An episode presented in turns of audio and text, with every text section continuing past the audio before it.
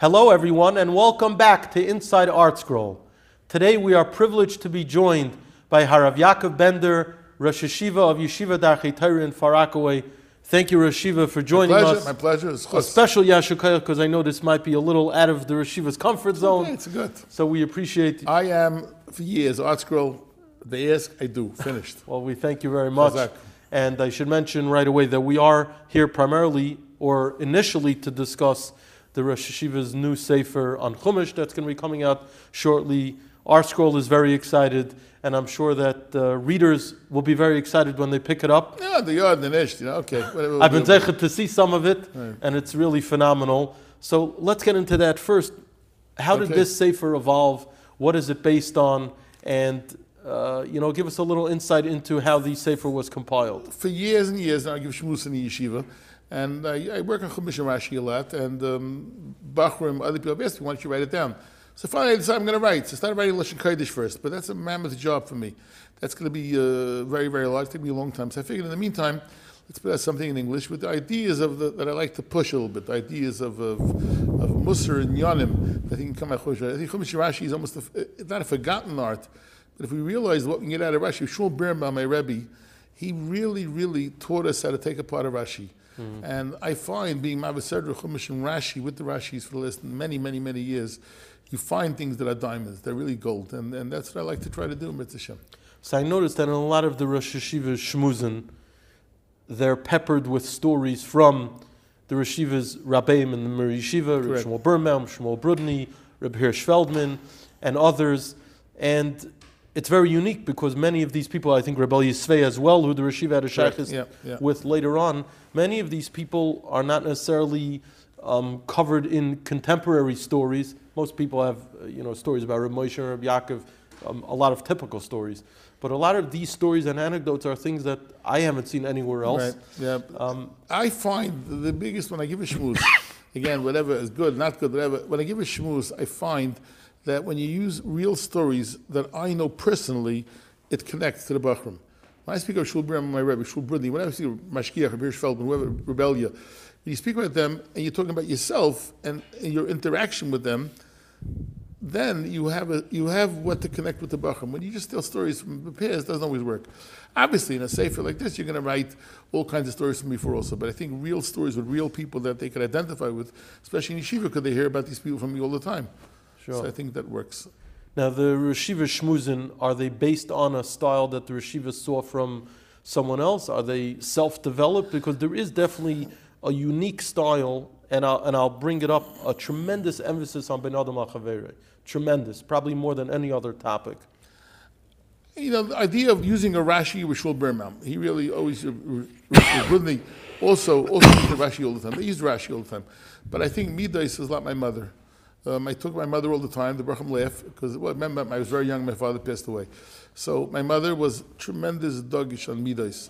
And all of us, my siblings, we try to push it. So I think that's also with the amount of competitiveness that there is today in the yeshiva world, particularly. I think we can't forget Midas and the Shleimus. So we try very hard again. All yeshivas are trying to bring out the Shleimus to Gebacher. And without Midas, the learning is there. The learning, what a dar. The amount of learning that's going on is incredible.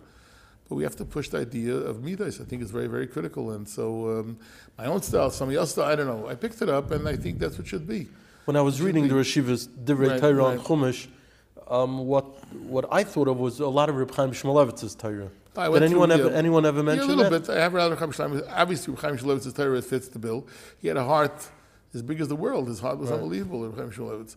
I have a story in there, for example, a phenomenal story of Reb Chaim Shmulevitz, which I don't know why it wasn't picked up on. I spoke to a Jew who heard it directly from someone who was at the Chasana. Now, that story is on Reb Chaim Shmulevitz. You know, there's not a time for stories now, we're speaking now, but I think... What is that particular story? It's an amazing story. What happened was that Reb Chaim Shmulevitz was a survivor. He lost his entire mishpacha. And he went to Shanghai, and he was Rosh Yeshiva Shanghai, and he came to Israel. I believe in 1950, his oldest daughter, I think that was the year, got married to none other than Reb Nachum, the future Rosh Yeshiva of the Mir, Reb Nachum, a guy in Olam. Right before the chuppah, this story, again, it teaches such volumes. Right before the chuppah, Reb Chaim and his Rebbitzin go over to the girl, their daughter. Now imagine his heart being full of, he's marrying off his first child after losing his entire family. He says to Abba and Ima, we're not walking you down to the chuppah. She says, why? He says, because your chassan is going down first. He's going to be standing under the chuppah without parents. Now Reb Nachum is doing it like, you call it a Velt Shidduch, he's marrying the Rashiva's daughter. But he felt for him. Reb Meisha Finkel, Reb Elya Baruch's father, and his Rebbitzin walked down the column. In order not to hurt, when they came up to the chuppah, then they joined the chuppah over there. Reb Chaim Shmulevitz, his heart was so big, yet he gave it up. That's midas. The fights that go on sometimes, who should walk down, father, mother, what goes on. I once came to a chasana. I came to a wedding. And I was first at another wedding first. I had to go to Talmud's wedding first, and I went to another wedding. I come in there at 10:30. I expected to come in after the meal, second day and starting. I walk in there, the chuppah is ending. I said, what's going on? Major fight. The Kala's parents were supposed to walk down together with their daughter. The other side demanded last second that it can't be. Why? Because their Messiah Kedushin, the Chazon Kedushin, insisted only father, mother. They wouldn't give it up. For an hour and a half, Reb Pam writes about it in a sefer. He says, you're marrying off a kid, stop fighting. And what happened after the chuppah? Everybody left. People left the chasana. Reb Chaim Shmulevitz says to his daughter, I'm not walking out. You know what I could teach people? Reb Chaim writes about it. He writes about the Ru Boy Olam, what my children do. He's speaking about this particular thing he writes about. People fight over the years. Famous story of Yaakov Kamenetsky. You know, they asked him why. He had 6 children. He says, 3 of them father, 3 of them father, mother. He says, why? That's good for me. But Reb Chaim Shmulevitz, to bring out such a story on Midas, it could lessons for life. Now, a lot of those lessons also came. I know that the Yeshiva, I think, if I'm not mistaken, it was during the period after the Yeshiva's father was Nifter, when you was zeichet to spend time with Reb Shlomo Shvadron. Correct. Talk about that. Yeah. What was the hashpah that he had? It's horrendous. I chased him because I was looking for something. You know, I was learning in Torah Das.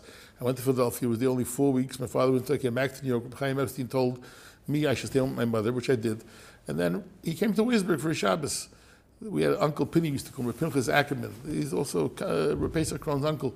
So he stayed there in his house because of the Kron relationship. Agav, if you want to know what it means, you should read the Pesach Kron's first book, the introduction, pages 24 to 30. It says there exactly how Reb Shlomo Shvadron hooked up with his father, Rav Ramazal, Kron of Hashem. So he came there for Shabbos. I felt something. I spoke Yiddish well. My parents only spoke Yiddish to us, so I hooked up with him, and then I just ran after him. My mother bought me a matana, this big Wallensack, a huge tape recorder. I followed him around, and I hooked up with him, and he called me Yankel, and I felt like I was part of him. I found something. The year my father was nifter, I was looking for something, and I attached to him, and it was tremendous. Was that a kasha that was maintained? Kulei Midas. Oh, yeah. Whenever he came to America. Kulei Midas. I mean, Shalom was Kulei Midas. It was all about Midas. That helped a lot. It certainly molded my thinking. You know, this Shabbos I was talking to a few people in Yeshiva, someone made a mistake because of Torah. Shlomo Shvadron once gave a thing that the Torah says, are you aware the Torah says, I feel Kara L'Aaron Haran, you shouldn't correct the Baal Kairei. Why? Because I'm Ammichai Rabbin. So we don't pass like that. I remember once he gave a shmuz about that. Tamar, the parasha we just read, about Tamar gave up everything. Why? She thought she's giving up Mashiach, and she saw all the tzaras of Klal Yisrael, and she gave it up. Why? Not to embarrass Yehuda. He spoke about this topic. He brought it to life. Not to embarrass somebody. What it means not to embarrass somebody. And he spoke about that Shulchan Aruch, and I remember it. That had an effect for sure. This sefer, I believe, is going to be Shavah L'Chol Nefesh, in that seasoned Talmid Chachamim will enjoy it. Basically, because even if they know the Torah, they may not know the stories. I hope they have better things to do with their time. Okay, but yeah. But I think even if they know the Torah, they may not know the stories. And I think lay people and B'nai Torah of all ages will enjoy it.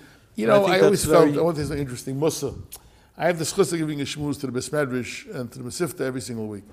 Because of Corona, I have to give in 2 separate rooms because it's too crowded, but I also teach the kindergarten once a week. I teach the kindergarten. These 4-year-olds, how do you teach kindergarten?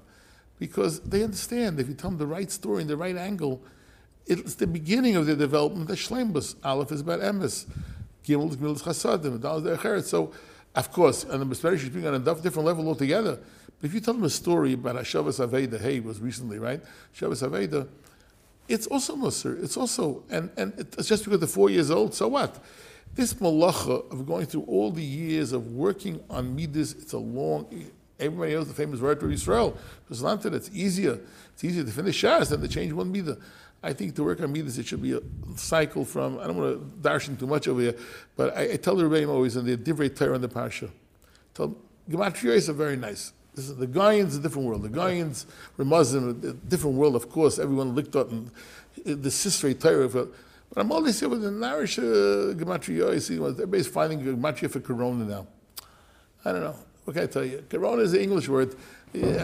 Finding Corona in the Torah. I don't hurt anybody's feelings, but teach them that the Torah should be, they got to go home to Shabbos and tell over something that's going to change a midah, going to help us. Conversation by the table, what it means to have Torah Cheretz to somebody else. We need to have good midas. The Divrei Torah and Shabbos should be those Divrei Torah, teaching children lessons. That's an avodah from grades, nursery, right through Bas Medrash. Now, the yeshiva has built a yeshiva with tremendous Mesiras Nefesh. I think it's well known for its high level of learning, Chashuvi Magidei Shir. Would the yeshiva say that what's unique about it is this component of an emphasis on midas tevus ben adam hachaveiro? Is that a fair assessment? I think we're unique. I think a lot of yeshivas are like that, Baruch Hashem. But I think that when a person comes here and says, "I want a shidduch for Darchei Torah Bacha," I feel good about that because they're talking about that. They're talking about that shleimus and that. So that's a good feeling. I think we try. We try very hard, and the rest is from HaKadosh Baruch Hu. But it's interesting. We're talking about sensitivity. I saw in the Sefer an interesting anecdote, and it really resonated. That the yeshiva, for years, when it would snow, as a child, you get excited, and then when you take into account, I think the yeshiva tells Talmidim now, take into account the fact that when it snows. So interesting. So I said once in a while, the Shmuels, we haven't had snow in a couple of years. They're talking about a big snow coming up now. But we haven't really had major snowstorms. But when it does, and the kids are dancing in the aisles, won't be Shiva tomorrow, I remind them that after one day it's ice. Old people, we have a Talmid Nishiva whose grandfather was a survivor of the Holocaust and walked outside and slipped on the ice and was nifta. So I don't tell over these stories, I don't tell two morose stories to the children, but they have to hear, you're excited. They're old people won't go out of their houses for weeks because of this. Now they're all frightened because of Corona. But they're not going out of the house. You're happy one day. Think about the other one. So one Rebbe once said to me, Rebbe says to me, you're party. He didn't say the word party pooper, but he said, what are you doing? Come on. Right. So I was thrilled. 2 years ago, Reb Brudny, Zechrona Levrach, were just listed. Reb Shmuel's Rebbe. Shmuel Brudley's Rebbe, yeah. Reb Elya Brudley's, Rabbi Brudley's, mother. So someone told me that there was that in Bina magazine that interviewed her, it's a 9-page interview. So I got all of a copy. I have a copy now still. And it said there that one time it started snowing very hard. And one of the children, I told the Rebellia, hey, maybe it was you. He said, nah, my sister, whatever. I don't know, it doesn't matter. And they were standing by the window and said, wow, no school tomorrow, no yeshiva tomorrow. And no less than Shmuel Brudny says to him, but tomorrow it's turning into ice. Old people are going to have a very hard time with it. I felt good. I was vindicated because kids got to think about it. You're going out in the snow, you're happy? So what? You got to think, you have to think about it. Have fun in the snow. Have a day off, but at least think about the other person. I once spoke to a grandmother. I tried to call the older grandparents. They were all older, most of them, but she told me she hadn't gone out of the house that year. In 3 months, she couldn't go out. So, it's like for a woman, you got to think about it. In the Sensitivity. In the Yeshiva's Haggadah, which Baruch Hashem is very popular, I think the Yeshiva mentions about not walking ahead of older people. You see an old person shuffling along. Respect mandates that as difficult as it is. A very similar story. I remember which Rebbe it was. So I told him, I don't walk in front of an older person. What is he feeling now? He's 90 years old. He can't walk. And I'm running ahead of him. It's not fair. Now, maybe it's me now. The Brachim, when I go to Yeshiva now, the Brachim don't run ahead of me now because I'm coming now. I'm all across me. I come to Yeshiva at 8:30 for Shachris, and some I'm stuck behind somebody. I try not to walk behind them. So when Rebbe said again, where did you take this thing from? How do you know it's such a thing? So again, I said, it's my hergish. Most people won't care. Some people do care. I was reading a biography of the Chazon Ish. There it was. Black Chazon Ish, a professor from Hebrew University in 1947. The Hebrew University was around already before the state was founded. The professor said, I got to hear so much about the Chazon Ish. I want to go see the Chazon Ish. And he went to see the Chazon Ish. He knocked on the door. They told him he just went for his daily walk. Which way did he go? This direction. Okay. He follows and he sees him. Chazon Ish, he figured it's somebody walking extremely slowly, like tiny bit of steps. He figured it can't be that this is a walk. So he ran up to someone who's walking behind the Chazon Ish. He says, "Who's the Chazon Ish?" He says, "Right here." But he's taking a walk. What's pshat? What's pshat? He's walking so slowly. He says, "Don't you see in front of him there's a very, very old man? Chazon Ish will not pass him." The professor usually said, "I don't have to meet Chazon Ish anymore. I hear why he's the Chazon Ish." This is the story that brought down the biography of the Chazon Ish. I know what. He turned around and went back. Oh. I'm sure he gets Shalom Aleichem to the Chazon Ish, whatever he did. So I think there's, again, sensitivity. There's every single day the sensitivity. And every word we say to somebody, you can hurt somebody forever without even knowing, inadvertently. You got to be conscious about it. You got to be sensitive to people. It'll come through. There are segments of the Sefer that also address the current situation. I'll call it the current situation because it is continuing with the pandemic and the last 8-9 months. So I'd like to ask Rosh Hashiva two things. First of all, what kind of hadracha is there for people? Okay. And I'm curious to hear from the Rosh Hashiva, what has the Rosh Hashiva seen as far as the fallout on youngsters, on even teenagers, on the rabbeim, on our general chinuch system with this last 9-month period, and what are we going to see ahead, and how are we going to address it? It's problematic. It's exploding now all over. Now our yeshiva alone, we had to close now. Not per the city. The city didn't tell us. The Board of Health didn't tell us, but. We have a doctor, Dr. Berman, a wonderful, wonderful person, and he suggested we should close the older grades, that's elementary school, grades 5 through 8, because there's a real issue now. So it's really going on very, very strongly. First of all, Tyra, you know, in all my Shmuessen and the Midas, the one thing that has to be the theme of it is talking to Yeshiva, we don't forget, obviously, Limanat Torah, so on and so forth. It was affected, especially the younger kids, when they came back this year, they fell behind in Kriya. We had to make now that every class should do a certain amount of working on Kriya because they fell back in Kriya.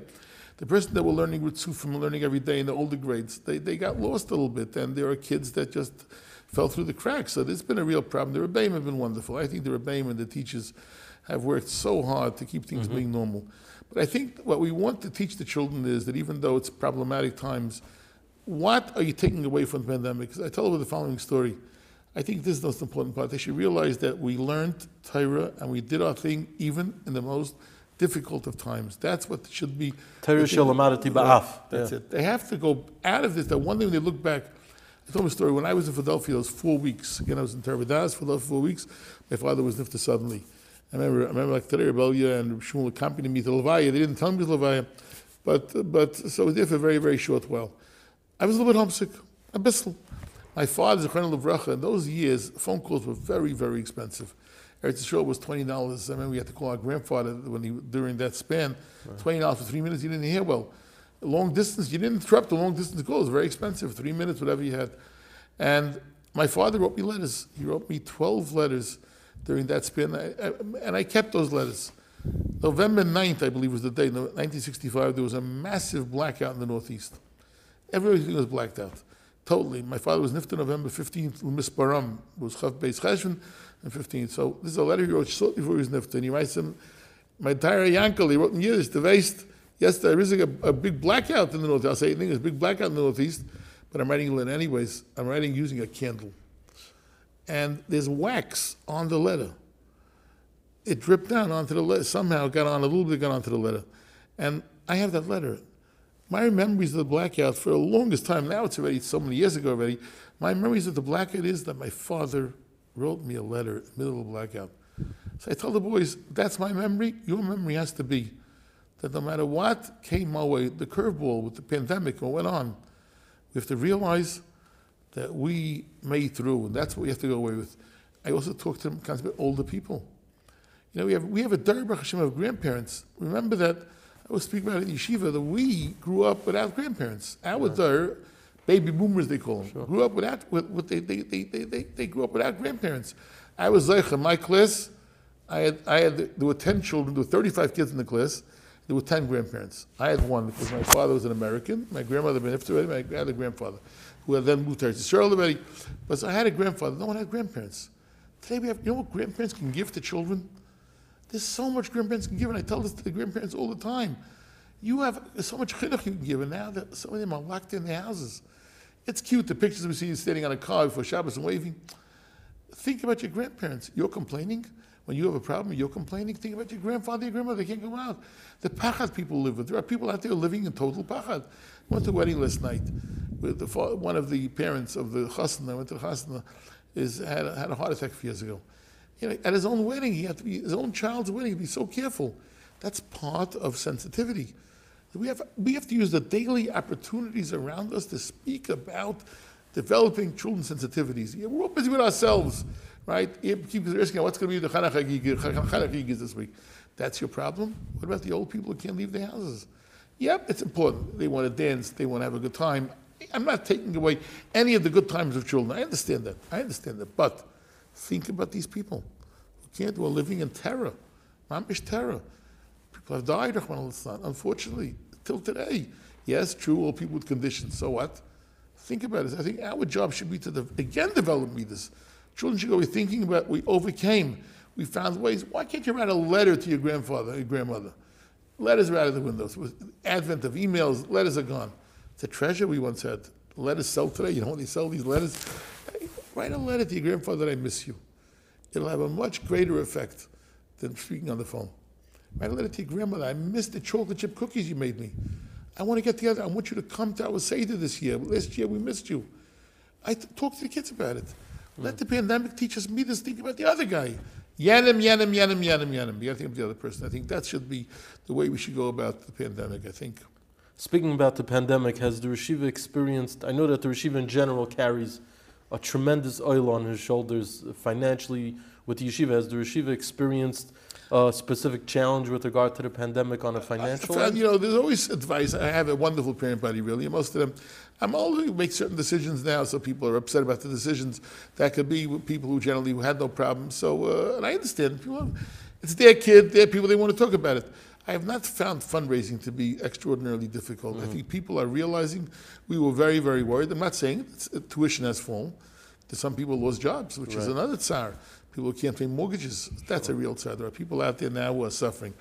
But vis-a-vis the yeshiva, we're managing, working harder. Now working on our virtual dinner, whatever dinner it's going to be. But we're working harder. Obviously, we're trying to bring in the dollars. But I don't see that inside the yeshiva. I see it more with the hurt with the parents. There are parents out there who lived a normal, healthy life, and suddenly they're unemployed. Remember the residual effects of this. I was thinking about it. I went to a chasna recently in New York. There's no valet parking anymore, right? Because are they passing the quota? People are not passing the quota. People. Right. So there's so many people who have lost jobs in parnassus. What about all the photographers and all the videographers? And what about all of the bands and music? They've lost so much parnassa. That's, I think, we should talk about the kids also. Everything could be chinuch. Every single thing that happens in our lives on a daily basis, and that's, by the way, the best chinuch. When you talk about daily things, daily occurrences with kids, so the pandemic has certainly had effects, but I think it's also a real, wonderful, wonderful haven to teach them about more midas and more midas. The Yeshiva was talking about Yenim and thinking of others. We're all amazed by what Darchei Torah does in that realm, but... We have great PR, don't we? But I do want to talk about one specific program, among many others, that's amazing. The vocational program is something to biggest bracha. It's unbelievable. And then the Yeshiva has this program on Sunday, where kids who are attending public school, I couldn't believe when I heard about this program. Yeah. They attend public school the rest of the year. It's spectacular. And the Yeshiva brings them in. Yeah. If you don't mind talking about that, I don't mind. I think it can be done every borough, every neighborhood, every yeshiva. There are now yeshiva, we have at least 10, 12 kids coming every Sunday. There are 70 days approximately that public schools are closed and we're open. We're talking about the holidays and the President's Weekend, et cetera, et cetera, et cetera. And then there's 40 Sundays, right? So these kids are in public school year, and the parents are so struggling to keep them Yiddish. You know, when they're young, 4, 5, 6 years old, but who cares? When they're 10 years old, it gets even harder. And why aren't these kids attending yeshiva generally? Because there's such a matzeva. We have certainly a very strong program for the disabled, kids who are shvach, and we have a vocational program in high school. By the way, many of the kids in the vocational program, that's where we teach them a trade. Right. Some of the greatest kids in the high school now, they want to learn plumbing, the contract, which is very good. It takes away the stigma. Mm-hmm. When you have the strongest kids in yeshiva doing carpentry, it's very good. So that's a wonderful thing, of course, teaching them. But there are certain kids that can't fit into any yeshiva, whatever the reasons are, without going into detail. Let's say the ADHD is so bad, let's say. Or more than that, they're so weak, they need special programs. Academic limitations. Academically, so they have to be in public school, which is in every city across the country. So we invite them to come on Sunday and make friends. We put them in their child-appropriate age. Now, let's say the kid is a 10-year-old. We put him into the 5th grade. right? Even though he might not keep up with the fifth grade. The greatest part is the other kids. When you take in a shvacha kid, do you really believe it's only a favor for the shvacha kid? It's the biggest taiva for the regular kid. These kids understand. All you're going, there's a kid coming here. We have to explain to the kids. He has to be, he's not in a regular yeshiva. I don't think we're a public school. He's coming every Sunday, take care of him. They dance around him. They recess, they choose him into every game. We have kids coming from other boroughs for this program. This is easy for any yeshiva to do. It's a spectacular program. And you know, they were waiting now when COVID, we were closed a few days. When could we bring the kids again? That was the only connection to Yiddish Kinderlich. Now, they have friends from the neighborhood, and they can play with them, and they know who they are. These are my classmates. I go to Darchei Torah, I go. The kids don't say I go to public school anymore. Really? I go to Darchei Torah. Wow. 70 days, a lot of days. A lot of days. It's wonderful. It's so easy to do. And the kids grow. When you have a handicapped kid, let's say, we have a kid in a wheelchair, and my son is pushing that kid, my son is growing. He's giving up his research, take him out into the ball field. And so these kids also, it's so easy to help them, so easy to do for them, really. This might be a sensitive question, and I'm sure the yeshiva grapples with it. The yeshiva and the yeshiva in general are known for having this open-door policy of being there for Klal Yisrael. But at the same time, if you do that too much, it starts diluting. That's very hurtful to me sometimes. I get calls. So how do you balance it? It's very, very hard. We have a regular yeshiva. We have a Mitzianim also. We have Brachim that are sitting in Brisk, and the Brachim that graduate yeshiva. Eventually, they become doctors. So if I completely, overwhelm yeshiva with kids who are problematic, then other kids won't come, and they're right. We have to feed. We have advanced shurim also for kids. So we have to have a limit. We have to. Of course, we give our own children first. And we've taken a few from out of the community, but we have limits, a certain amount of us, so we shouldn't overwhelm the yeshiva. We have to keep taking care of the regular kids. That hurts sometimes. I have people till today that you didn't take my kid into yeshiva this year. 25 years ago, I had never forgave you for that. That hurts. I feel bad. Why are you yelling at me? Don't have tightness on me. Have tightness on the ones who don't take anybody in. I take in, but a limited amount. Mm-hmm. And I meet people sometimes, you didn't take in my kid. It's very hurtful to me. But I can't do it. It's not like, I think the success of the program is that the kids, no stigma, they're part of a so-called regular yeshiva. Making a program, you make a vocational program. A certain community came to me, they want to make a vocational program, but not in a yeshiva, chas v'shalom. You can't do it in a yeshiva because it'll mavaza the yeshiva, you can't do it. They want to make a separate building. I says, I'm finished with our meeting. I can't talk to you because you will not be successful. Mayor Bloomberg once came to visit the yeshiva. So, of course, he took him to the vocational program. And when he was there, he told whoever was giving him the tour, or Dax that runs the program, he tells him, we don't have this program in the entire city of New York. All these kids are in special schools, and it doesn't work. He was the sprawl from it. So for us, you gotta envelop the kids in a regular yeshiva. So mainstreaming is the key. Of course. That's very, very important. The yeshiva has said on numerous occasions that the key in a yeshiva and a school is that it should be a place of simcha. Correct. I've heard that many times. What does it mean on a practical level? How do you infuse a yeshiva with simcha? It means simply that what went on 50 years ago we shouldn't do. When we went to yeshiva as kids, most of us hated yeshiva. We didn't like yeshiva because, first of all, there was a lot of hitting going on in those days. A lot of the rebbeim then, you have to understand, were Holocaust survivors. They were nervous people. It wasn't chashuv to become a rebbe. Today, you have a first grade opening, 20 people apply. Sure. So it became much more chashuv. But yeshivas then, yelling and screaming, there was some wonderful rebbeim then also. Memories of rebbeim that I had that were wonderful. But today, we realize if you're not going to have a happy child, where the kid is enjoying, where the kid gets compliments. I don't like when rabbis use red pens to make an extra. Some kids that struggle. Just talk to the kid privately. Explain to the kid why you didn't get a good mark. The kid's got to be besimcha. I want the kids running into yeshiva in the morning, and they do. I have, of course, every Wednesday, I do meet and greet. So I'm a big shot for yeshiva. So what? I stand there, the kids come into the yeshiva, and these days they come with masks off the buses. I don't even recognize half of them. But they run into yeshiva so happy and freilich with a shmeichel. We make certain occasions throughout the year. All kinds of Aschalas Gemara is made into a major operation. All yeshivas are doing that today. You see, you're looking at the yeshivas are made. They've become a place of simcha. I think I met a parent last night. He tells me, I'm going through my first crisis with a child. I said, this child is a great kid, whatever grade he's in. I said, what's the crisis? he's not keeping up. The sheer level is so high, so you know, he can't keep up. I said, this is your crisis. This is your crisis, and your kid feels it then. If you're upset, he's not doing well, he's not understanding somebody, sure him, your kid has to think he's the best kid in America. Mm-hmm. And you and your wife have to make sure to tell the kid, you're Givaldi, you don't understand this year, you don't understand this year. So what? That's simcha. Well, I give out every test paper, grades 6 through 11, right? So I'm all, so I keep all the comments, yeah, wonderful, great, superb. I'm all, I'll tell the kid privately a little bit, whatever, I'll tell the kid, you have to try not to embarrass the kid, chas v'shalom, right? So if a kid, you could tell him nicely, quietly, you could tell him, this is not a crisis. A crisis is, chas v'shalom, plenty of kids on the street, never. Plenty of kids out here on the street. That's a crisis. The kid doesn't understand shit, but if the parents are going to talk like that, the kid will become a bundle of nerves. We used to have a kid in yeshiva, and his brother was the exact same way. That used to go around to the Rebbe. If he got a 95 on a test, so the parent this year came to me about this. I said, I want to tell you something. I remember your older son had the same issue. 95 on a test. He'd scream, I need 100. I said, this year, the same kid with his younger brother, the same family. So I called the father and said, are you telling your kid if you don't get 100, you're not doing well?